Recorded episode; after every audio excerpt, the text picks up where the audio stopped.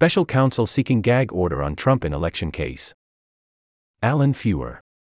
Prosecutors have asked the judge overseeing former President Donald J. Trump's federal indictment on charges of conspiring to overturn the 2020 election to impose a narrowly tailored gag order on him, citing his near-daily social media attacks on people involved in the case, according to court papers released on Friday.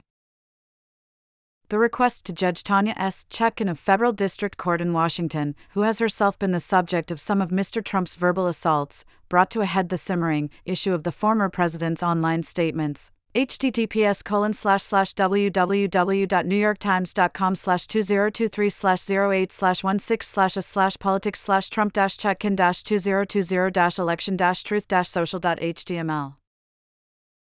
In a 19-page motion, prosecutors said that some of the people Mr. Trump has gone after on social media, including the special counsel, Jack Smith, who has filed 2 indictments against him, have experienced subsequent threats from others. Mr. Trump's statements, they said, could also affect witnesses and the potential jury pool for the trial, which is scheduled to take place in Washington starting in March. Since the indictment in this case, the defendant has spread disparaging and inflammatory public posts on Truth Social on a near-daily basis regarding the citizens of the District of Columbia, the court, prosecutors, and prospective witnesses, federal prosecutors wrote.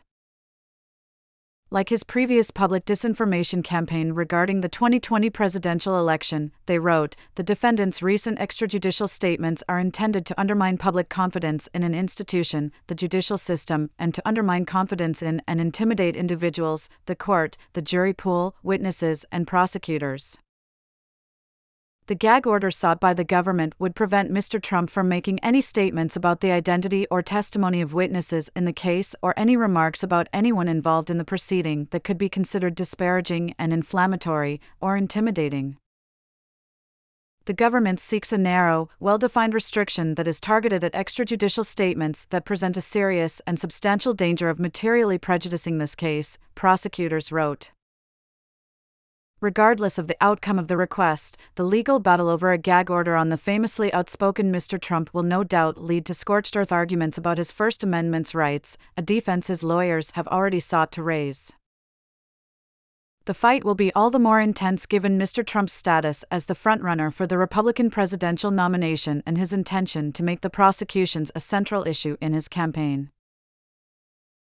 Read prosecutors' request for a gag order on Trump. https://www.newyorktimes.com/interactive/2023/09/15/a/trump-gag-order-request.html.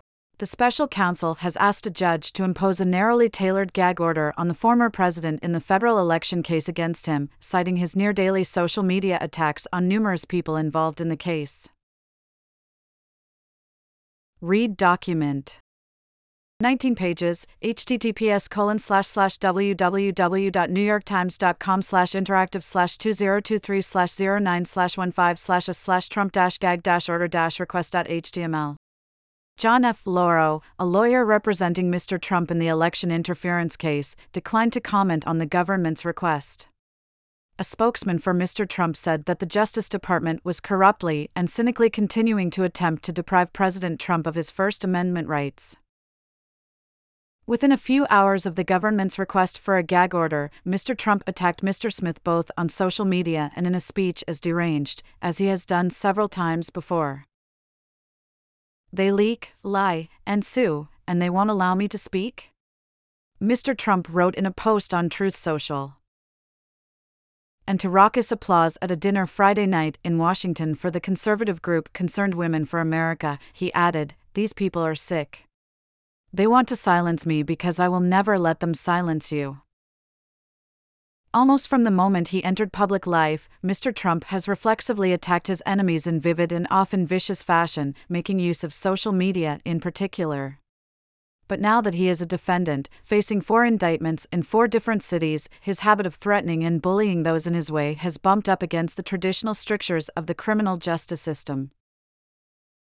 The request by prosecutors for a gag order was initially made in a sealed filing to protect the identities of the people who had been threatened.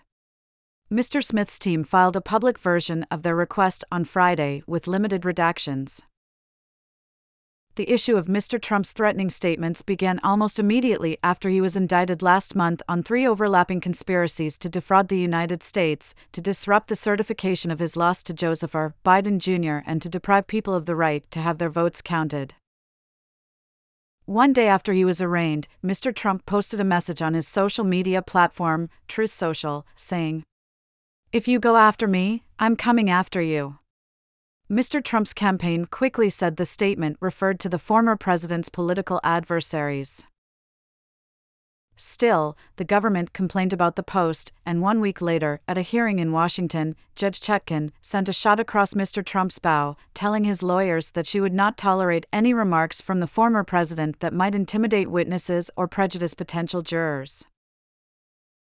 "I caution you and your client to take special care in your public statements in this case," Judge Chutkan said. "I will take whatever measures are necessary to protect the integrity of these proceedings." But within days, Mr. Trump tested that warning by posting a string of messages on Truth Social that largely amplified others criticizing Judge Chutkan. In their filing on Friday, prosecutors went through a long litany of Mr. Trump's social media attacks, noting how he has referred to Mr. Smith several times as deranged and to the prosecutors working under him as a team of thugs. They pointed out that Mr. Trump has called Judge Chutkan a radical Obama hack and a biased, Trump-hating judge. Prosecutors also said that Mr. Trump has attacked the residents of Washington who one day will be called upon to serve as the jury pool for his trial. In one post, Mr. Trump claimed that he would never get a fair hearing from those who lived in the filthy and crime-ridden district, which he said is over 95% anti-Trump. The filing described how Mr. Trump had attacked a prosecutor in the other case that Mr. Smith is handling, one in which the former president stands accused of illegally holding on to dozens of classified documents after leaving office and then conspiring with 2 of his aides to obstruct the government's attempts to get them back. In late August, Mr. Trump, apparently referring to an article in the New York Post, attacked the prosecutor in the documents case, J.I. Abratt, for having met at the White House with officials of the Biden administration. But prosecutors said that, as Mr. Trump knew from the discovery evidence he had received in the case, Mr. Abratt went to the White House as part of the investigation of the classified documents case to interview a career military official who worked there. Seeking to connect Mr. Trump's out-of-court statements directly to the charges they have brought, prosecutors cited several social media attacks that reached back to the chaotic post-election period when Mr. Trump was spreading lies that widespread fraud had marred the vote count. The prosecutors accused Mr. Trump of knowing that his menacing remarks at that time often inspired others to perpetrate threats and harassment against his targets. As an example, they cited Chris Krebs, the former head of the government's cybersecurity agency, whom Mr. Trump had fired and then attacked on Twitter after Mr. Krebs vouched for the integrity of the 2020 election. Not long after those attacks, prosecutors noted, one of Mr. Trump's lawyers went on the conservative TV outlet Newsmax and declared that Mr. Krebs should be drawn and quartered and taken out at dawn and shot. The government's filing also mentioned Ruby Freeman and Shaye Moss, 2 Georgia election workers, whom Mr. Trump and his allies falsely accused of having mishandled ballots while counting votes in Atlanta during the 2020 election. After Mr. Trump spread false accusations against Ms. Freeman and Ms. Moss, who are mother and daughter, they were inundated by pernicious threats and intimidation, prosecutors said. Charlie Savage, Glenn Thrush and Chris Cameron reporting.